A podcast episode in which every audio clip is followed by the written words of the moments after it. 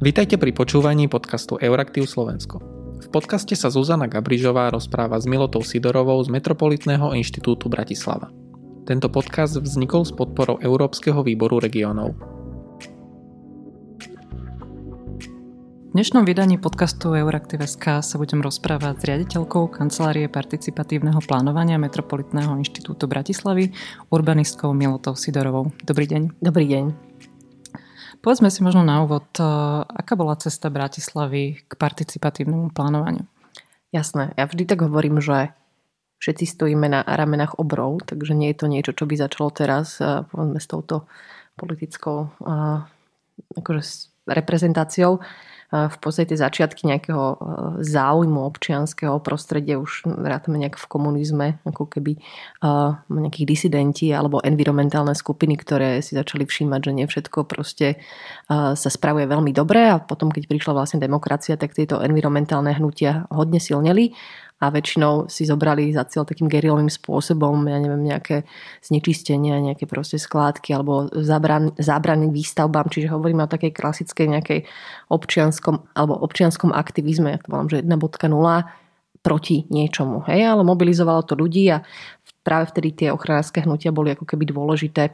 A ako to postupne rástlo a myslím si, že aj tí ľudia tak postupne vyspievali a začali sa profesionalizovať, tak zrazu si vlastne možno prišla aj taká zmena, že, že ľudia nemusia byť vždy len proti niečomu, ale že môžu aj vlastne kreatívnym nejakým vstupom vstúpiť do mesta, niečo spraviť. Takže môžeme, teraz sa posuniem hodne ďaleko, ale dostať sa k veciam, o ktorých hovorím akože placemaking, že ľudia si spravia niekde nejaký priestor, ja neviem, či už sú toto europalety alebo niečo pekné okolo nejakého stromu a komunity sa tvoria alebo susedské nejaké slávnosti, tak to je ako keby druhý nejaký moment a tam už začalo vznikať spustu povedzme organizácií, ktoré začali vlastne robiť ten komunitný život a niečo tvorivé vnášať, popri tej samozrejme tej gerile.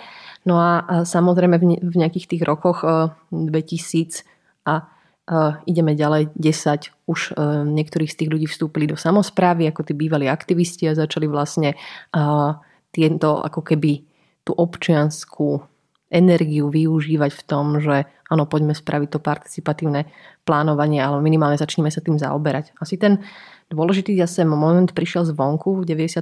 bola tá ruská, alebo ruský protokol, ktorý hovoril o tom, že ľudia majú právo na informácie, takže vznikol ten infozákon, potom implementovaný 211, ktorý ľudia často využívajú a zároveň tam stalo tak velice vágne povedané, že verejnosť má právo byť zapájaná do procesov rozhodovacích. Čiže to sú také veľké ako nejaké zákonné rámce, ktoré sa postupne tak nejak implementovali. Čo to ale znamená, hej, v realite, ešte akože len tak nejak e, prichádzame na to, lebo samozrejme e, dá sa to vykladať rôznymi spôsobmi. No a keď to tak e, zoberieme, že Máme na, to nastavené nejakým spôsobom tie veľké zákony, napríklad stavebný zákon hovorí o tom, že v nejakých momentoch má byť napríklad územný plán predokovaný s verejnosťou, ale že hovorím zase tá metóda, ako to spraviť dobre, to už nehovorí. A to je vlastne možno tá výzva pre ľudí, ktorí dneska pôsobia v tej participácii nielen v Bratislave, ale aj inde, ako nájsť tie vhodné spôsoby a zase to implementovať do práce toho úradu tak, že to je vlastne efektívne, že je to zmysluplné, že si to uvedomuje politická reprezentácia aj tí ľudia, samotní občania. Zrazu si uvedomia, že to nie je len niekde nahnevane búchať ja neviem, do Facebooku a, vlastne deštruovať, ale vlastne to môže byť oveľa kreatívnejšia forma dialogu pri rozhodovaní napríklad o rekonštrukcie ulici. Dá sa teda povedať, že teraz dnes to už má Bratislava nejakým spôsobom systematicky podchytené ako, ako proces. Mm, pracuje sa na tom. Určite by som spomenula, že vlastne jedným z takých prvých pilotov, ktorý v Bratislave fungoval na úrovni samozpravy, bola vlastne kancelária participatívneho plánovania na Novom meste a oni si zobrali hlavne za tú agendu, ja neviem, participatívne rozpočty. To je taký model, že ľudia proste hlasujú za nejaké projekty, ktoré dostanú časť toho rozpočtu a tie sa realizovali. Bohužiaľ sa nerealizovala väčšina z nich, ale to už je iný problém, že tá samozpráva nevedela deliverovať. No a postupne takým tým ad hoc spôsobom sa tí eh, vlastne profesisti alebo tí profesní aktivisti, včetne Matúša Vala, že to je tak dôležitá téma, lebo to není len PR, komunikácia s verejnosťou, ale ľudia by mali naozaj vstúpať do toho rozhodovania. vlastne to vyústilo v to, že sa založil ten Metropolitný inštitút a vznikla aj tá moja kancelária, kde vlastne teraz pracujeme na tom, ako nastaviť tie pravidlá pre rôzne typy plánovacích procesov. Vysvetlím to jednoducho. Nie takou istou metodou sa rozprávate s ľuďmi, keď vzniká územný plán, lebo to je veľké abstraktné na 30 rokov dopredu, ako sa rozprávate o tom, ako zrekonštruovať detské ihrisko, nejaký verejný priestor. Úplne inak sa robí strategický plán alebo nejaká politika, opäť abstraktné, zase dôraz na vysvetľovanie, čo to je, alebo rekonštrukcia nejakej opustenej budovy alebo areálu brownfield. Každý z nich má vlastný postup, ako to robiť a pre každý z nich môžeme nájsť iné metódy, ako to vlastne robiť. Takže toto všetko dávame momentálne dokopy, je to vzrušujúce. Aj keď teda je to ešte teda e, v nejakom zmysle v počiatočnom e, štádiu, dá sa povedať, že už aj s týmto sa Bratislava ako hlavné mesto vymýka z výšku slovenskej reality, pokiaľ ide o prístupu samozprávy k participácii? Myslím si, že Bratislava na to má momentálne najviac kapacít alebo zdrojov, lebo je to priorita, ale určite to nie je jediné mesto. Pomerne dobre fungovala už dlhšie Trnava, ktoré malo vlastne takú nejakú prax e, využívať, ja neviem, facilitátorov alebo ja neviem, hlohovec, drobné zásahy, hej. A našli by sme aj malé mesta alebo mestečka, ktoré nejakým spôsobom intuitívne pracujú s tou participáciou.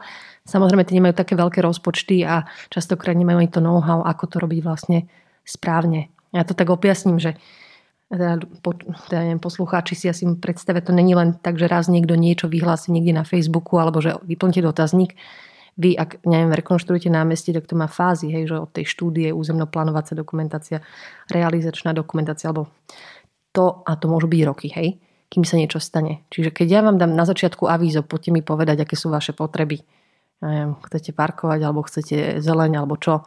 Ja ešte musím hodne mysleť na to, že ako s vami budem komunikovať o rok alebo o dva, aby ste nemali pocit, že to bol taký výstrel z takej aurory a potom sa nič nedieje. Čiže keď chceme robiť participáciu že poriadne, tak musíme mysleť akože v rámci rokov na to vyčleniť akože prí, prípadné zdroje, čo sa vlastne väčšinou nerobilo, lebo to bolo také ad hoc. Poďme sa spýtať ľudí. Participácia je tiež len nástroj k niečomu, nie je cieľom sama o sebe. V skratke, ak sa dá povedať, čo je tá pridaná hodnota, ktorú mestu alebo mm, obci alebo aj iným štátnym inštitúciám môže priniesť? Tak beriem, že že participácia je proste špinavá. Že to je proste, ak si chcete skomplikovať život z pozície politika odborníka, a skôr odborníka, tak sa spýtajte ľudí, hej. Keď to berieme takýmto technokratickým, e, takou autostrádou, hej. Tí ľudia sa skoro nikdy nedohodnú, a častokrát je to vlastne pomerne akože kolízne, lebo mesto je konflikt, že nikdy sa nedá nikto uh, uspokojiť. Ale ja si pamätám, že keď som bola vlastne na štúdiu, som mala 23 v Dánsku a tam ma zavolali na také že participatívne plánovanie malého námestička 10 tisícového mesta Oder a to bolo, že 6 týždňov trvajúci proces, tí ľudia sa stretávali v tom komunitnom dome kultúrnom, nad mapami a diskutovali tak pomalým systémom, že kde bude lavička, kde bude neviem, terasa a tak. A mne to prišlo, že ty, ty volá, že za 6 týždňov na Slovensku spravím celú štúdiu a vôbec sa nebudem dohadovať so svojimi susedmi. A potom som si sa pýtal, že a prečo tak dlho akože vy vyjednávate? Že vie, že pre nás nie je najdôležitejšie to dobré riešenie, ale také, s ktorými je najviac ľudí spokojných. A oni budú debatovať dovtedy, kým nenajdu niečo, čo vlastne ako keby zmení tie názory. Čiže pre mňa pridaná hodnota participácie je tá spoločenská, že ľudia sa učia jeden o druhom, tvoria sa tam vzťahy a učia sa, že, že nie môj názor je vždy ten najsprávnejší, lebo častokrát prídem s nejakou impulzívnou myšlienkou, a dokopy, keď sa to dobre proste vedie, tak môžeme vlastne nájsť lepšie riešenie, ktoré funguje pre nás všetkých. Čiže ten proces je pre mňa dôležitejší a to utužovanie spoločnosti ako samotný výsledok. Preto som niekedy aj menej kritická, keď vidú projekty, ktoré vyzerajú vlastne zle. A, ale ak sa za tým dohodla nejaká väčšia skupina ľudí, tak to je väčšia hodnota ako celý ten dizajn. To vlastne asi častočne odpovedť na ďalšiu otázku, že mm, či sú riešenia príjmané týmto spôsobom lepšie, alebo čo je teda meradlom uh, úspešnosti uh, participatívneho um, projektu. Existuje na to vôbec nejaká štandardizovaná metodológia, ako to vyhodnocovať spätne?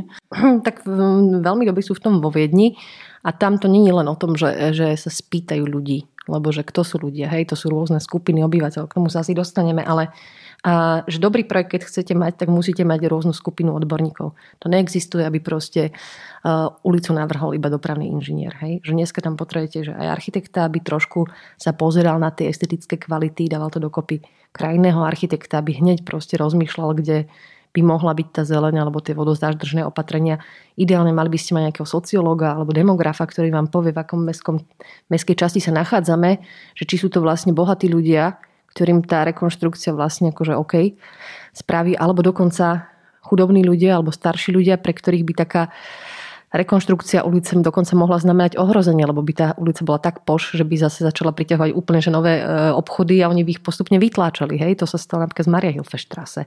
Takže uh, musíte mať všetky aspekty, aj ten sociálny, samozrejme aj politický, aby si oni uvedomovali, že, že musia uh, brať pluralitu názorov. Potom je ideálne, a zase tiež to Viedeň robí, že pripraviť si ako keby rôzne dáta, zmapovať si ten verejný priestor. Aké sú tam prevádzky, ako sa tam ľudia pohybujú, aké sú tam cieľové skupiny. Čiže ešte predtým, než ja idem vôbec za tými ľuďmi, chcem zmapovať to prostredie, aby som vedela, kto sú užívateľi.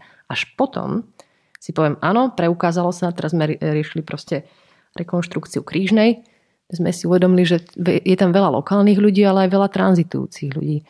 A je tam veľa ľudí proste, ktorí akože majú, alebo nie sú tam tí ľudia, ktorí by to mohli využívať, to sú napríklad vozičkári. Lebo oni vlastne na krížnu zistili sme, že vlastne ani nechodia, lebo sa nemajú ako proste prejsť tie bariérové uh, zástavky alebo chodníky. Čiže oni radšej idú autom niekde do okolia krížnej a tam sa snažia dostať nejako. Čiže aj absencia tých skupín môže hovoriť niečo o tom, koho sa mám spýtať. Preto sme napríklad pri projekte krížnej spravili, že tri tematické vychádzky a opäť to bola akože vec, ktorá bola že mimo takých tých bežných rámcov ako dotazník alebo stretnutie na radnici. Prvá bola vlastne s miestnymi komunitami, lebo je tam veľa občianských združení, ktoré nám hovorili o tom, čo robia, ukazovali nám tie priestory. Proste prišli ľudia, ktorí si zrazu uvedomili, že tá krížna to není len proste električka a špinavá ulica, ale že to sú ľudia, ktorým ide o zlepšenie toho priestoru. Druhá bola vlastne nočná vychádzka, kde sme si hovorili, že je strašne málo žien vlastne, eh, ktoré prichádzajú do participatívnych procesov a vyjadrujú sa k veciam. A tam sú bariéry, hej, že častokrát sú tie podujatia večer nastavené. Že keď je, eh, ja neviem, starostlivosť o deti na tej žene, tak proste nie je šanca, že ona sa niekde proste pôjde zapojiť. Druhá vec je, že nie sú zvyknuté hovoriť v prítomnosti povedzme, že mužov, o tom, čo by boli ich veci, hej, že, že napríklad, že tuto je to slabo osvetlené. To sú také tie proste sociálne tlaky. Takže sme spravili tú nočnú vychádzku hlavne pre ženy. Prišlo nám veľa žien a aj hovorili o tom zrazu, aké majú pocity z niektorých zákutí. Pre, previedli sme ich proste miestami, ktoré sú totálne neosvetlené ešte. A túto mestský poslanec uh, Butora, uh, Ivan Butora, spadol do nejakej mláky v proste úplne osvetlenom koridore a to bolo prvýkrát, ktorý, kedy prešiel tým koridorom proste a a si hovorím, že no Ivan proste, tak toto je, hej, že, že a my to pre, prechádzame takto. Čiže to je nočná. A tretia vlastne bola bezbariérová, alebo teda bariérová, kde sme si zobrali ľudí, ktorí mali uh, problémy so zrakom, ale aj ľudí, ktorí boli na vozičku. A zistili sme, že tým kúskom, neviem, tých 800 metrov sme prechádzali 2,5 hodiny za enormného úsilia, lebo ten proste vozík nedal tie, tie bariéry, hej. A teraz to tak citlivovalo tých ľudí, lebo sme robili dvojičky medzi tými ľuďmi s tým pohybovým a mm, s nevyhodneným a tý, tý, tými ostatnými a zrazu sme dostali taký citlivovací moment, že tí ľudia si uvedomili, že pokiaľ tá ulica bude fungovať pre tých ľudí na vozíku, tak bude fungovať pre všetkých ostatných, lebo tí sú ako keby najviac nároční. Čiže aj takto môže vyzať participácia, ktorá vyšla z toho, že sme si uvedomili, že tam nie sú napríklad vozičkári. Hej? No a až potom teda vyberieme tú konkrétnu metódu, z toho spravíme samozrejme záver, nejaké stretnutie a hovoríme vám, že vy hovoríte toto, títo ľudia hovoria toto, toto sú spoločné body, ktoré sa zhodujete a toto sú tie, ktoré sa nezhodujete, čo môžeme vyriešiť a čo nemôžeme vyriešiť. Ktoré sú možno najväčšie prekážky, ktoré musí e, samozpráva prekonať, keď sa do takéhoto niečoho chce pustiť? Je to hľadanie ľudí, ktorých sa opýtať, e, alebo je to možno potom v nejakom štádiu politický odpor na mestskom zastupiteľstve, alebo čo to je? No, keď už som teda v tej verejnej správe, tak musím určite povedať, že takou veľkou funkčnou prekážkou je vlastne nedostatok zdrojov, hej. Že žiadna skoro mestská časť tu nemá na to vytvoriť si kanceláriu a to potrebujete minimálne troch ľudí, ktorí majú isté typy skúsenosti, napríklad architektúru, e, nejaký porozumenie tým procesom, ako to chodí na meste, investíciám, administratíve, je skvelé, keď je tam sociológ alebo nejaký aplikovaný človek, aby potom tie metódy vedel nastaviť. To je úplne že, že akože minimum na to, aby ste mali toto. Čiže ako odborné kapacity a potom samozrejme tie finančné kapacity. No a potom, keď akože vznikne takáto kancelária, ona si musí vydobiť to miesto medzi tými odborníkmi. Že títo ľudia, ktorí vlastne fungujú, ja to vidím aj na mojom týme, ktorý je tiež výborne vyskladaný, že my fungujeme ako takí mm, messengeri, že my nosíme rôzne typy informácií k dopravným, k zelení, k politikom a, a stále sa snažíme to tak nejak prepájať, aby ten potom projekt bol ako keby dobrý. To si neviete predstaviť, ako sú segregované tie e, rozhodovania o projektoch na tých magistrátoch. Že oni si posúvajú spisy a úplne akože hlúposti vznikajú z toho, že sa tí ľudia ako keby uh, rozprávajú. A takto ako keby vnímam, že, že že čo nevieme vyriešiť, hoďme na participáciu. Ale to je hrozná výhoda pre nás, lebo my vlastne môžeme trošku pomôcť tomu dialogu aj v rámci mesta medzi tými odborníkmi. A potom samozrejme politici, že to je nejaká doplnková vec. Ale zároveň to nie je ani nejaká, nejaký populizmus, že keď ľudia povedia, neviem, 40% ľudí povie toto, to neznamená, že to musí byť nutne správne, alebo že mi to dokonca dáva hlas nejaký, e, ja neviem, zabraniť výstavbe, ktorú vieme, že potrebujeme. Takže niekedy akože ten vox populi nie je najviac strategický. A v tom čelíme napríklad pri územných plánoch alebo strategických plánoch a preto napríklad aj cieľové skupiny, ktoré voláme do týchto uh, plánov sú hlavne odborné skupiny, organizované združenia, ktoré majú nejaký vhľad do toho územia a nie je to ako keby bežný užívateľ, ktorého mentálne schopnosti akože nepresahujú to územie. A toto nehovorím s tým, že by som chcel niekoho akože naštvať, ale ukazuje sa to tak, že musíme veľmi cieľavedome a cieľene robiť s istými skupinami ľudí. Tradičná kliša hovorí, že komunálna alebo regionálna úroveň je tá, ktorá je najbližšie, eh, najbližšie občanovi. Eh, z vášho pohľadu čo ovplyvňuje človeka viac? Je to miesto, alebo teda mesto, v ktorom žije, alebo krajina, v ktorej žije? No, no nedávno som sa rozprávala e, s kamarátkou, ona je sociologička, skúma ako integráciu, že v Lublane je Slovenka, vydala sa za Slovenca a hovorí, že vychádzajú výskumy, že vlastne to, čo je pre človeka najdôležitejšie, že momentálne funguje ako keby v dvoch úrovniach.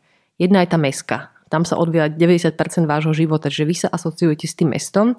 A potom je tá druhá taká nejaká globálna, lebo každý chodí na dovolenky alebo každý má už nejakým spôsobom kontakt s tým zahraničím minimálne. A že to, tá krajina z toho nejakým spôsobom vypadáva. A sú aj e, rôzne teórie, tézy a bolo to aj v histórii, že že vznikali mestské štáty, lebo proste to mesto má trošku e, inú ja neviem, metabolizmus, iné správanie ako zbytok krajiny. Vidíme to aj na Bratislave, že je oveľa vlastne otvorenejšia tolerantnejšia, že má viac proste kvalit e, kultúry, služieb a tak ďalej. A tí ľudia to proste vnímajú, dochádzajú sem. Čiže ja myslím, že e, ten étos krajín, ako nechcem byť zlá, ale proste nie je tak silný, aká je realita ľudí. Dá sa možno hovoriť o, o tom, že sú niektoré národné zlyhania alebo zlyhania krajiny, pokiaľ ide o verejné politiky, ktoré samozpráva mesta vedia dobre vykompenzovať? No to je tak akože že super otázka, lebo ja hovorím, že, že, že takmer všetky národné politiky sa fyzicky zhmotnia v priestore mesta alebo tej obce. Že či už je to o poskytovaní sociálnych služieb, alebo o integrácii cudzincov, alebo ja neviem, rekonštrukcii, prioritizovania vôbec akého typu mobility. Ako, ja úprimne si myslím, že, že samozprávy a mesta v tom ťahajú za krátky koniec, lebo nemajú dostatok kompetencií a nemajú dostatok financí na to, aby proste nejakým spôsobom eh, kompenzovali tieto nedostatky. A teraz použijem jeden negatívny príklad, o ktorom sme sa dozvedeli na minulom živom meste, ja robím ešte rádiovú reláciu. Tak sme tam mali námestníčku primátora Taňu Kratochvílovú a Ižio Kubačka, ktorý je poradca štátneho tajomníka z ministerstva financí. A ten tak povedal, že že od 1. januára by sa mal chystať sociálny balíček, zase ďalší, že by vlastne aj MHD mala byť vlastne v mestách zadarmo pre študentov a seniorov. Akože, čo to reálne spôsobí, je, že tá MHD, ktorá je plne v kompetencii samozprávy, bude mať ešte akože menšie finančné prostriedky, lebo budeme musieť voziť zase ďalších ľudí, ktorí akože, alebo tých tých ľudí, ktorí uh, doteraz platili aspoň niečo a vlastne nám tam nastáva reálny výpadok. Čo bolo na tom akože, že nefér je, že nikto nediskutoval proste s mestami o tomto, to si proste vymyslela vláda a že prečo. Pozrime sa na to, ako dopadli vlaky. Že, že proste my stále musíme dotovať a ne, ne, nespôsobuje to lepšiu kvalitu a v podstate buďme úprimní a toto vychádza, že nie je to cena, ktorá rozhoduje za tú službu, ale je to atraktivita a rýchlosť proste prepravy, ktorá ako keby v tom uh, zohráva rolu, či človek si zoberie ten bus alebo električku alebo nie. Čo, čo tým chcem vlastne povedať je, že, že nemôže sa proste rozhodovať o mestách takto, aby nemali svoj hlas. A ja by som rada povedala niečo akože asi pozitívne, ale môžem povedať asi pozitívne. Na druhej strane, že, že asi spoločnosť sa mení systémom pilotných projektov a precedensov.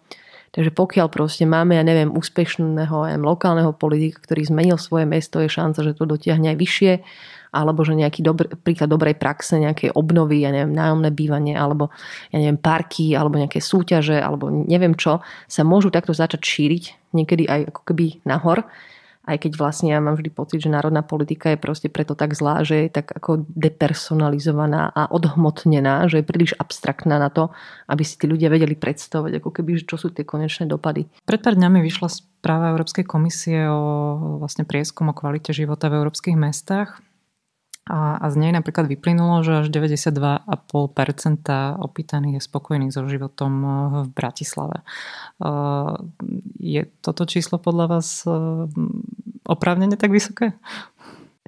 Tak ako je to pre mňa šokujúca informácia, musím povedať. Ja som 10 rokov môjho života žila v deviatich mestách a určite môžem povedať, že Bratislava není najlepšie mesto na život ani najviac funkčné, ale akože má tú kreativitu a takú energiu, s ktorou ide dopredu a to má istý šarm. Myslím si, že o čom to hovorí je, že veľa ľudí proste a, akože Bratislav sa žije vlastne dobre, keď si to porovnáme s Jerevanom alebo ja neviem, proste s takýmito mestami, hej. Aj tá kvalita života je tu vlastne lepšia a človek môže, keď proste má dobrú prácu, si vyskladať relatívne, že dobrý život. Ale ja som proste akože proste kritik, hej, a preto robím v tej verejnej správe, lebo zlepšujeme veci. Takže myslím si, že proste ľudia tým, že nežili možno v iných mestách, tak sú relatívne spokojní s tým, čo majú, lebo nevidia ako keby vyššiu kvalitu. Na druhej strane tie veci v Bratislave sa zlepšujú od verejnej dopravy cez komunikáciu mesta, ja neviem, rekonštrukciu ako keby rôznych verejných priestorov.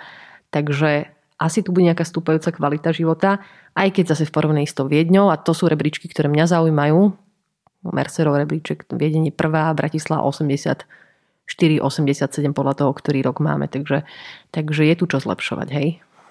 Možno len pre doplnenie e, z toho prieskumu tiež vyplynulo, že nadpolovičná väčšina opýtaných je teda skôr spokojná s, s verejnou dopravou, so zelenými plochami a s kultúrnymi akciami alebo teda možnosťami v meste. Nízka spokojnosť je s úrovňou bývania, čistotou mesta, korupciou na úradov a zdravotnými službami. No, tak to som dobre odhadla a myslím, že to aj korešponduje s takými väčším, veľkými témami, ktoré vychádzajú z participácie, že tých ľudí nezaujíma smerovanie Bratislavy ekonomické do budúcnosti, ale že každého zaujíma to psie hovienko proste, alebo nedostatočné smetiaky, tá čistota. Oni majú akože ľudia veľkú vnímavosť na ten detail.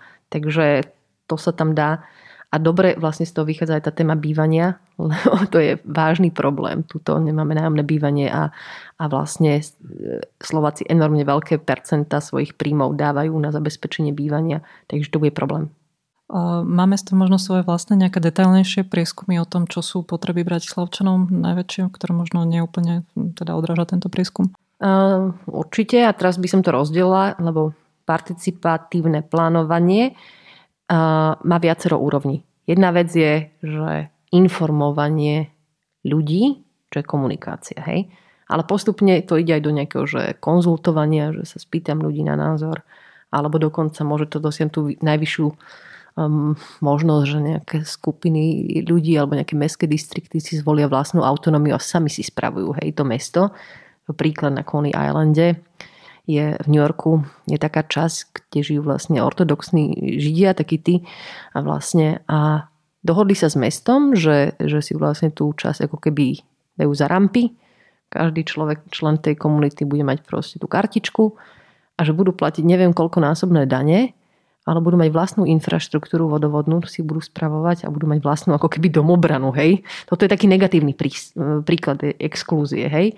Ale je možnosť, že, že tá komunita plne e, prevezme tú zodpovednosť. Sú aj také lepšie modely, ktoré sú od Rakúska na západ, volá sa to Business Improvement District, že miesta, kde je proste veľa, ja neviem, biznisov, prípad obchodná, tak tie biznisy sa spoja alebo stará tržnica a okolie vytvoria si tzv. lokálnu správu tá lokálna správa môže prevziať časť e, kompetencií od mesta. Napríklad, že zistia, že potrebujú viac e, zametať ulice, lebo tam je proste viac, ja neviem, ľudí v nočnom čase. Že nestačí raz za týždeň, ale trikrát, hej. A oni povedia, že OK, my budeme platiť vyššie dane, lebo vidíme, že je tu zvýšená ako, akoby premávka tých ľudí, ale zároveň my budeme manažovať celú tú ja neviem, službu a tie dane neodídu do iných mestských častí, ale pôjdu presne na našu ulicu. Hej? To je taký iný spôsob, ako keby, aj to je participácia už v tej, v tej akčnej sfere. Tam sme sa ešte úplne nedostali, ale napríklad ten kláster okolo Starej tržnice a lokálna správa je k tomu veľmi blízko sa teraz možno trošičku posunúť viac k téme inkluzívnosti mesta a to, akým spôsobom mesto dokáže byť teda rovnako príjemné, príjemným priestorom alebo užitočným priestorom pre všetkých. Vieme povedať, komu sa dnes v Bratislave žije, žije najlepšie a komu naj, naopak najhoršie? Ktorým... No, to už vieme povedať. v rámci tej prípravy to, tej publikácie Manuál participácie my sme si povedali, tak boli sme hrozne nespokojní v tej kancelárii, že že my tu nebudeme skrátka vysvetľovať ľuďom, že ako robiť workshop a okrúhly stôl a verejné stretnutie, to sú proste metódy. To, to je proste akože forma, hej. Ale že čo reálne chýba znalosti aj v Prahe, aj Viedem to má dobre nastavené, je porozumenie našim vlastným ľuďom. Že kto je verejnosť. A my stále razíme tézu, že není jedna verejnosť a není jeden neutrálny užívateľ mesta. Takže sme zostavili taký výskumný tím, dátovo sociologicko rôzny a Požiadali sme Slovenskú akadémiu vied a Centrum pre výskum etnicity, cvek a kultúry o dáta, že o cudzincoch, o ľuďoch dochádzajúcich do Bratislavy, o ekonomických príjmoch e, ľudí v Bratislave, o v podstate ohrození klimatickými zmenami, kde je najviac horúčov, kde je proste najviac zrážok o demografiu, hej, kde mám najviac starých ľudí, mladých ľudí a ako toto všetko, keď sme to pre, cez seba prevrstvovali, tak sú naozaj mestské časti v Bratislave, ktoré sú tí víťazi a potom sú takí tí porazení, hej, keď to takto poviem. Hej. A víťazom v Bratislave neprekvapivo je staré mesto, kde ľudia proste zarábajú najviac oproti všetkým Zároveň sa tu kumuluje ako keby najviac ja neviem, cudzincov, že je tu multikultúrne prostredie, je tu najviac vlastne neviem, kultúry, príležitostí, dokonca aj pracovných príležitostí, čiže naozaj to staré mesto toto ako keby tak nejak valcuje. Hej. Zároveň je tu najviac star, starých ľudí, ktorí, je tu až v niektorých oblastiach starého mesta je to až 43% starej populácie, teda ľudí na 65+. Plus, čo keď si predstavíte, znamená, že inak tí ľudia musia zabezpečiť svoj život s pomerne vysokými cenami v starom meste, čo je akože priepasť. A druhá vec, že tí ľudia budú postupne vymierať alebo teda odchádzať a príde sem zase nová skupina obyvateľov. A s tými cenami asi si vieme predstaviť, kto bude môcť dosiahnuť na staré mesto. Oproti ním ja zoberiem povedzme príklad, e, čo vychádza vlastne z viacerých tých dátových hodnotení najhoršie, alebo nie tak šťastne, je príklad podunajských biskupíc, ktoré povedzme majú akože aj pomerne veľké ohrozenie alebo kvalita života s nečistením je tam ako keby to znečistenie vysoké. Zároveň tam nie je verejná doprava typu električka, čiže je to pomerne izolovaná časť, ktorej trvá hodne dlho, kým sa človek dostane. A zistili sme, že je tam vlastne najviac ľudí s najmenším príjmom. Ten medián toho príjmu je okolo 700 eur. Hej, v hrubom. Na Bratislavu. To je proste šialené, hej. A takto sme to porovnali vlastne s tým, koľko za mesiac asi zarobí človek v starom meste. Viac s podunajskými biskupicami a na, na mesiac to vychádza skoro 400 eur viac to bežný človek v starom meste zarobí ako z podunajských biskupíc. To nám asi hovorí, že, že týmto ľuďom by sme mohli začať pomáhať viac ako ľuďom v starom meste, a teraz nič proti starom mestu, ale akože ak máme ako samozpráva zabezpečovať férový prístup alebo férové zdieľanie veci, tak asi by som sa mala pozerať po mestských častiach alebo oblastiach, ktoré v sebe kumulujú viacero typov ako keby nedostatkov. Hej? Toto, bol jeden taký veľmi vypuklý problém. Tie mapy budeme zverejňovať. Určitá publikácia vyjde mm, v januári alebo v februári. Teraz si dávam deadline. Takže že určite to bude a určite nám to radi preukážeme, hej. Z tých dát teda, je to teda v nejakom mm, skorom štádiu, ale možno už viete rozmýšľať o tom, že čo to možno niektoré tie vypuklejšie dáta by mali znamenať v praktickej rovine pre potreby mestského plánovania. Absolútne. Teraz si zoberiem akože moju obľúbenú tému, že cepečkary, lebo to ja proste neznášam tento termín, ako keby veď mesta najlepšie fungujú, keď je to kombinácia ako rezidentov a ľudí, ktorí prinášajú tam niečo, či sú to turisti alebo denní dochádzajúci a tá denná masa, ktorá dochádza do Bratislavy je enormná. Hej. To je 140 tisíc ľudí iba zo Slovenska. Keď to zrátame s prihraničnými obcami, akože Rakúsko, Maďarsko, je to ďalších 60 tisíc ľudí. Čiže Bratislava sa denne nafúkne o 200 tisíc ľudí viac. Hej. A hneď moja prvá vec je, že ja by som radšej bola, keby dochádzali proste vlakmi ako autami, lebo robí to problém. Čiže už možno aj tie to ako strategické plánovanie tých železníc je dôležité s ohľadom na túto skupinu ľudí, ktorú začneme považovať ako verejnosť Bratislavy, nie len ľudí, ktorí proste mňa volia, lebo som politik. Hej, toto je proste apelujem na politikov, že, že zamyslite sa nad tým, že aj títo ľudia enormne prispievajú k ekonomike tohto mesta, aj k službám, aj k diverzite, aj všetkému, ale nemusia tu mať zrovna trvalý pobyt. To ako keby prvá vec. Čo by to mohlo znamenať pre participáciu? Tak sme sa začali nad tým zamýšľať, tak uh, títo ľudia v živote neprídu na nejaké stretnutie na radnici, že sa budú rozhodovať o niečom. Ale oni využívajú tie zdroje mesta.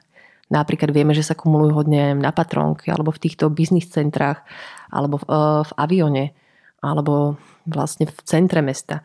A pokiaľ nedojde ten človek, ja neviem, električkou alebo vlakom, tak ide autom a hľada tie parkoviska. Čiže keď už rozmýšľam nad e, parkovaním a vôbec dizajnom ulice, musím rozmýšľať nad miestom, kde oni by mohli ideálne sa toho auta zbaviť niekde na konci mesta dôjsť s tou električkou. Čiže nie sú to len rezidenti, o ktorých rozmýšľam, ale aj o nich. Teraz ako ich zachytiť? Samozrejme, môžeme začať robiť nejaké online dotazníky, ktorými targetujeme ľudí, ktorí zrovna nechodia alebo nie sú teda obyvateľmi Bratislavy.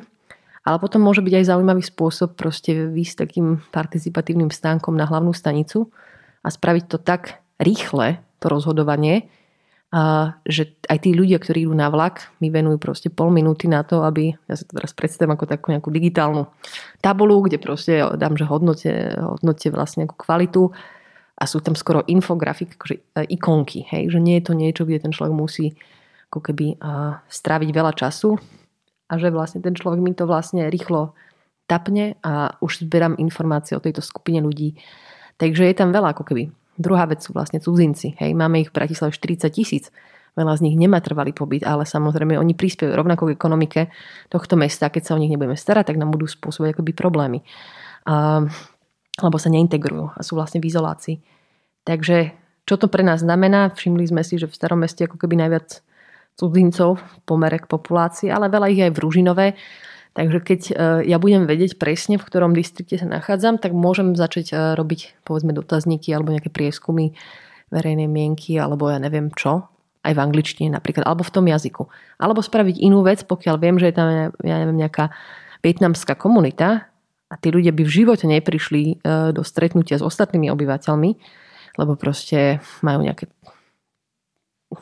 no, jazykové bariéry spoločenské, tak ja vyšlem niekoho, kto vie po vietnamsky do ich komunity a ten človek tam spraví proste fokusu, skupinu prieskum a tak ďalej. Hej. Čiže ja robím takýto extra nejaký prístup k ním. To je akoby toto. Tretia vec, samozrejme, inkluzivita starší ľudia. Hej. A to už zase hovorím o tých ženách, lebo v istom momente muži odchádzajú skôr ako ženy.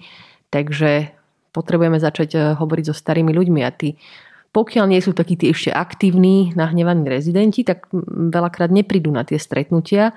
Vlastne ten biorytmus ja neviem, starých ľudí je skôr ranný a večer už nikam nechodia. Oni sú proste po 7 doma. Čiže zase, napríklad počas korony sme vedeli, že chceme na Krížnej, tam veľa starých ľudí, zorganizovať stretnutie s nimi, fokusovú skupinu, to sa nedalo, tak sme im začali volať telefónom, lebo väčšina z nich nemala internet, hej. A to boli ako strašne zaujímavé rozhovory, lebo ono to bolo trošku aj také zdvihnutí nálady tých ľudí, ktorí boli hodne v izolácii, ale aj získavanie nejakých informácií. Čiže treba vedieť, ktorá skupina ako funguje, ako sa k nej dostať a v tomto sme my hrozne takí, dávame si pozor. Už ste to trochu načrtli, pozrieme sa trochu viac na ten rodový rozmer ženy ako najväčšia demografická skupina, ktorej aj well-being samozrejme veľmi vplýva aj na všetkých ostatných. Čo vieme o vzťahu k žien k Bratislave? Aké sú ich skúsenosti zo života v tomto meste? No hlavne by sa to malo začať skúmať, lebo ja som sa k tejto téme dostala v roku 2015 takým tým štúdiom, že prečo je Viedeň taká kvalitná.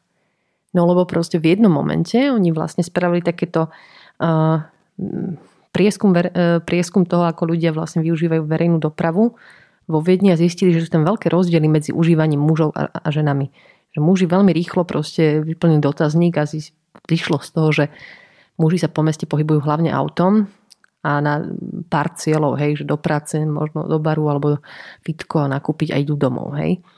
Ale ženy sa nevedeli dopísať proste s, s tými odpovediami a vlastne tam ten rozdiel prišiel hlavne v tom, že oni nejazdili autom, viac využili verejnú dopravu a chodili pešo.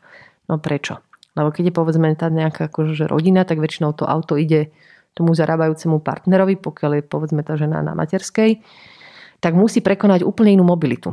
Zoberie to decko, na ten kočiar a ide do obchodu, lekárovi na poštu a tak ďalej, že ona sa pohybuje, ja som to už hovorila, že jak pavúk, hej, v malých vzdialenostiach, ktoré sú dokázané na 1,5 km, to je asi 1, alebo 15 minút chôdze alebo MHD a to už znamená, že v tom prípade ten chodník začína byť hrozne dôležitý, akurát, že to není niečo, čo by proste dopravní inžinieri považovali, tak hlavne takého starého typu, za, za, za dopravu. Hej? Lebo pre nich je to stále akože auto, mobilová doprava. A toto sa volá takzvaná mobilita starostlivosti, ktorá sa objavuje.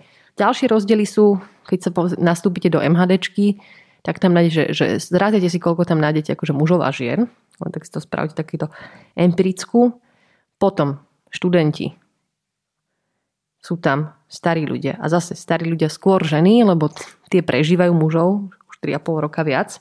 A potom tie ženy v pracujúcom veku. Čiže vidíme ten rozdiel ako keby v tej mobilite. A toto všetko podnetilo tu Viedeň k tomu, že si vlastne povedali, tak ak je asi majoritným klientom v meste žena, tak čo my robíme preto a čo my vieme vlastne o tých jej potrebách, hej? A z toho oni vlastne vytvorili koordinačnú kanceláriu pre špeciálne ženské potreby s podporou strany zelených a sociálnych demokratov. To zdôrazňujem, že keď to nemá politickú podporu a pochopenie, tak sa tu budeme baviť o tom, či gender existuje alebo nie. Akože nonsense, hej? A spravili spústu pilotných projektov. Pilotné projekty na to, ako neviem, park pre dievčatá vo veku 9-12 rokov. Hej. My nemáme ihriska pre dievčatá v tomto veku. A to nie je tým, že dievčatá by sa nechceli hrať, len proste nikto na to nemyslel v tej architektúre. Alebo proste uh, bývanie pre ženy. Hej. Keď si tak zoberiete, žena po 45 je veľmi už akože v ohrození na pracovnom trhu, lebo prichádzajú tie mladšie, alebo že to je, pokiaľ nemáte tú kariéru do 40 vybudované, tak to je proste pre vás ťažké. Čiže akože e, začínajú mať problémy, samozrejme rozvodovosť e, schádza, zdravotné problémy, tak e, Viedeň si spravila pilotné projekty na to, veľmi pekne to spája dokonca, že, že ženské bývanie, hej, volá sa to projekt, že Frauenwerkstatt. A nechali to dokonca navrhnúť súťažom iba ženským architektkám a povedali nám, vy sa konečne zamyslíte nad tým, že čo, asi ženám v tom dennom živote ako keby chýba. A oni prišli úplne s inými riešeniami, ako, ako tí muži, povedzme. Teraz to zoberiem taká bytovka, predstav si panelák a oni vlastne navrhli niečo, čo vyzeralo ako taký akože pôdory stredovekého hradu s nádvoriami, polonádvoriami. No prečo?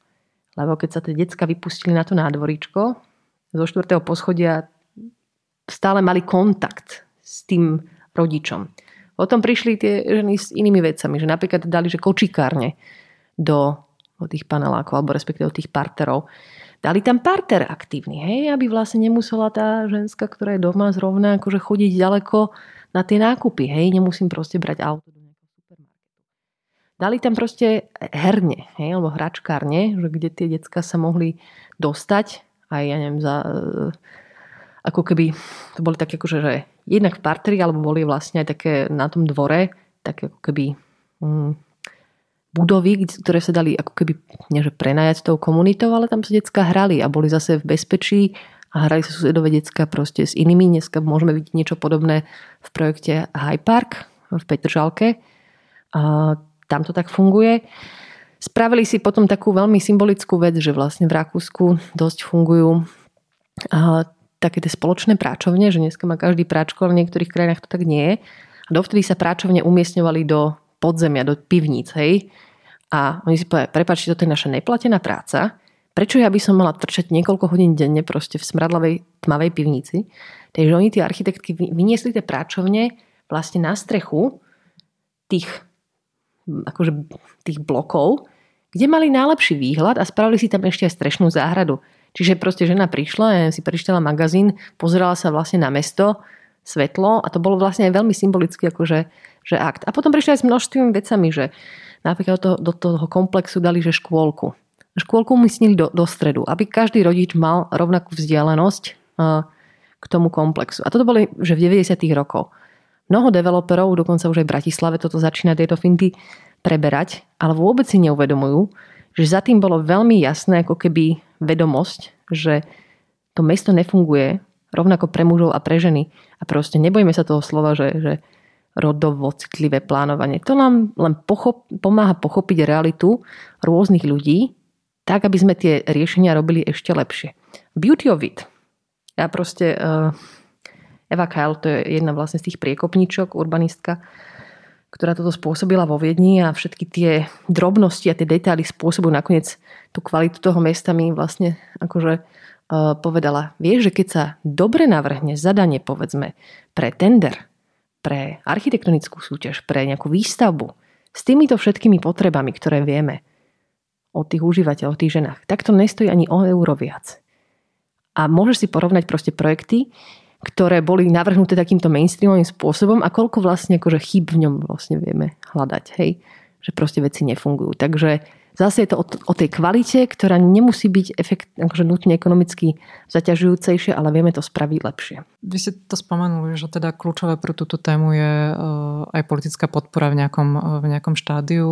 Aj pre vás je toto rodovo citlivé plánovanie dôležitá téma. Otvárate už nejaký čas z vašich skúseností doterajších, za akou odozvou sa to, sa to stretáva, lebo vieme, že napríklad na národnej úrovni sú tieto témy jednoducho zúfalo uchopované, ak vôbec.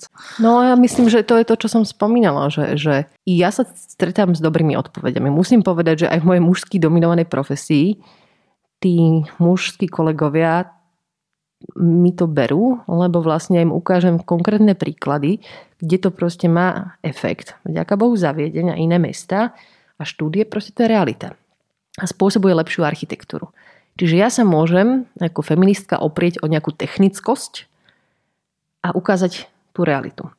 Je to ťažšie, pokiaľ by som bola feministka, ktorá hlása proste akože nejaké práva a slobody, lebo mám pocit, že v tejto spoločnosti to nie je niečo, či, čo vieme pochopiť ako nejakú hodnotu. Takže ako keby je to tak plávajúce na vode. A už potom tá národná úroveň, ktorá je hrozne depersonalizovaná, abstraktná. Si viete predstaviť, aká akože dojmologická debata toto musí byť. Čiže v tomto zase poviem, že v čom môže komunálna politika pomôcť, napríklad aj v tejto rodovej citlivosti. Lebo vieme, pre koho tie veci robíme, ukážeme to na pár príkladoch, povieme, že to nie je žiadna dojmológia, to je proste niečo, čo nám pomáha všetkým. Let's deal with it. Hej, a môže sa to prenášať vyššie. Ktoré sú možno najľahšie a najťažšie realizovateľné e, veci, ktoré sa dajú v rámci tohto rodovo citlivého prístupu urobiť na komunálnej úrovni? Možno nejaký príklad, že čo je relatívne úplne jednoduch, jednoduchá vec, ktorú sa, ktorá sa dá vyrolovať v podstate hneď a čo sú možno také komplexnejšie veci, ktoré budú vyžadovať viac práce. Zase sa odvoláme tu Evu Kyle. Ona vlastne v tých 90. rokoch, keď bola preto enormná politická podpora vo Viedni, tak dostávali proste rozpočty, mohli robiť pilotné projekty, mohli proste robiť z toho následne nejaké normy pre už akýkoľvek projekt. Keď to došlo, taká vlna, lebo aj tie politické akože vlny sú, tak musela vymyslieť iný, iný buzzword, hej? Že, že teraz to rodovo citlivé plánovanie, alebo mesto pre ženy, alebo hoci čo. Nahradila pojmom, že férovo zdieľané mesto. a prístup plánovania špecifické cieľové skupiny. To je to isté, len proste povedala, že ide o tú férovosť. A to už nelo lepšie. Čiže aj, ja si myslím, že aj my možno musíme občas použiť taký ten iný buzzword, ktorý momentálne akože funguje. A keď to tak preniesím do praxe, ona povedala, že čokoľvek spravíte pre uh, komfort peších ľudí v meste, pešiakov, robíte vlastne pre ženy, lebo tie sú najväčším akože, užívateľom. Takisto nájomné bývanie, alebo teda proste dostupné bývanie, pomôžete ženám, lebo tie majú nižšie príjmy, častokrát ostávajú akože single mothers, hej, a im to pomôže viac ako proste tým akože, že mužom, hej. Čiže to sú veci, ktoré akože okamžite už fungujú, ale majú v sebe už implicitne skrytý ten rodový rozmer, hej. Uh, Keby je to ťažká par- otázka. Paradoxne trochu pomáha prestať hovoriť o ženách, ale nahradzovať ženy inými synonymami, ktoré sú relevantné pre danú, mm, ale kategóriu. Ja to tak robím, že keď idem do prostredia, ktoré o tom nemá žiadnu akože, že predstavu, tak najskôr ukážem tú prax oni to pochopia a nakoniec im poviem, že toto je ten feminizmus, alebo tá, vôbec to nebolelo. Hej, my musíme tu robiť aj osvetu, však akože v 90 rokoch a neskôr sme tu mali proste uh, politikov, ktorí akože z feministiek robili proste neambiciozne ženy, takže že, fakt, že tu nie je o tom akože dobrá mienka. A ja si myslím, že až naša generácia žien, ktoré chcú niečo dokázať v živote oveľa ambicioznejšie a povedzme sklbiť to aj s rodinným životom, si začína pomerne veľmi vokálne presadzovať toto právo a to je dobré, že sa to deje, hej? Možno to ukončíme témou, ktorou všetci uh, žijeme, aj my sa tu teda dnes rozprávame uh, v rúškach. V rúškach. uh, pandémia nám všetkým zasiahla do života a teda predpokladám, že aj na meste, na inštitúte sa zaoberáte otázkou, ako pandémia zmenila život ľudí v meste s ohľadom či už na konkrétnu skupinu ľudí alebo, alebo priestory či dopravu. Otázka je, e, či už možno detekujete, akým spôsobom, kde najviac tá pandémia zasiahla do života v meste a možno s, akou, s akými reakciami, o akých reakciách na to rozmýšľate? Mm, no tak akože určite tak poviem, že e, výrazne skrátila rozpočet e, celej samozpráve. Niekde to išlo o 20% dole, to sú akože enormné prepady skoro všetkým mestským inštitúciám. Tie najohrozenejšie skupiny sú samozrejme ľudia starí, alebo všetky tieto sociálne zariadenia pre seniorov a potom aj ľudí bezdomova boli zrazu takými urgentnými miestami prvého zásahu a tam bolo treba veľa pripraviť, aby tam nebol kontakt, aby tam boli proste nejaké, vznikla seniorská linka proste pre nejakých well-being Takže také tie urgentné veci si myslím, že otrenovali e, dobre, ale ja nechcem hovoriť za magistra, to je iná inštitúcia, len sledujem, že tí kolegovia proste žili tri mesiace v absolútnom stave mánie, lebo to proste museli dať a im akože chcem za to poďakovať, lebo to bolo enormné úsilie. Aj veľa dobrovoľníkov vzniklo napríklad v rámci magistrátu, ktorí pomáhali robiť balíčky a neviem čo všetko. Druhá vec, čo to spôsobilo, a to sú tie ekonomické veci, ktoré sa už dostali aj k nám na inštitút, že my sme si začali uvedomovať, že budeme musieť inak manažovať verejný priestor. Jednak stúpla popularita verejných priestorov, lebo keď sa nedá cestovať nikde, tak zrazu idete von a všetci korzujú. A enormne napríklad stúpla návštevnosť Eurovej, však najlepší verejný priestor. Alebo proste Dunajskej, akože tej promenády. A ja si myslím, že to aj ľuďom trošku pomáha pochopiť, že čo vlastne robíme že my nechceme mať ten krásny verejný priestor v Taliansku, kam sa odvezie svojim autom alebo kam. Ja ho chcem pred vašim domom, každým jedným domom proste. Či je to Petržalka v Rakune a tak ďalej. Čiže tá citlivosť k tomu určite verejnému priestoru tam stúpla a vzniká otázky, prečo tu musí mať parkovisko, keby som tu mohol vlastne mať nejakú zeleň alebo ihrisko. To je akože jedna vec, ale druhá vec sú povedzme tie ekonomické dopady, že, že veľa tých prevádzok, proste obchodov, reštauráty, gastro vlastne ide dole. A ako tak nejak počúvam e, kolegov, že, že ak to takto bude pokračovať, tak e, čaká nás, e, že veľa gastro prevádzok zavrie, lebo vlastne nemajú viac hotovosti ako do januára. A to budú akože extrémne také prepady. Čiže budeme mať možno viac otvorených akože priestorov na zaplnenie. No a teraz snažili tomu vlastne pomôcť. E, jeden projekt napríklad sa volá, že sadni si, hej. To sú také tie červené stoličky, ktoré vnímate po Bratislave, tak v istom momente tam vznikla aj taká dohoda, že sa budú dezinfikovať, ale v momente, kedy nemôžete sadnúť do reštaurácie, idete von. Čiže také sedačky vám teraz padnú vhod, to je jedna vec. A myslím si, že dneska zrovna sa robí taký pilot, že najed sa. Na hlavnom námestí sa teraz umiestňujú také stoly v dostatočných vzdialenostiach, kde si ľudia môžu z tých reštaurácií zobrať svoje jedlo a je zvonku. A ja si viem toto predstaviť, vlastne je to veľmi milé, keď sa zoberieme do Kodane proste niekoľko desaťročí dozadu. Da fungovalo ako automobilistické hnusné mesto, proste studené. A prišiel ten architekt Jan Gell a povedal, teda on spočítal v Taliansku ľudí, ak funguje sociálny život, že ja tu chcem mať uh, kávovú kultúru. A oni všetci hovorí, čo si blbý proste, však tu mám 10 mesiacov proste zimu. Jak ty, čo tu hovoríš o terasách a vylúčení aut? No však dajte akože ohrievače, a deky a ide to, hej? A naozaj to ide. A ja si myslím, že tá pandémia trošku, aj tým, že ideme do zimy, tie budú tie takeaway, hej? Ale ak by sme vedeli redizajnovať tak ako iné mesta, možno aj tie uh, priestory verejné tak, aby mohli fungovať ako také akože, miesta pre konzum s nejakými pravidlami, tak to je zase obrovský posun vopred, hej? Potom zase príde leto a a vlastne môže to spôsobiť to, že ja už nechcem sa vrátiť do toho pôvodného stavu, kedy tam nič nebolo. Ja chcem, aby ten život tam uh, bol funkčný, ako v Barcelone. Hej, že v tomto to môže byť aj veľmi dobrá, uh, dobrý posun. A kolegovia, kolegyne z Metropolitného inštitútu na to reagujú takýmito pilotnými projektami samozrejme. Rozprávali sme sa s Milotou Sidorovou z Metropolitného inštitútu Ach, to ubehlo. Ďakujem, Ďakujem za rozhovor. Ďakujem.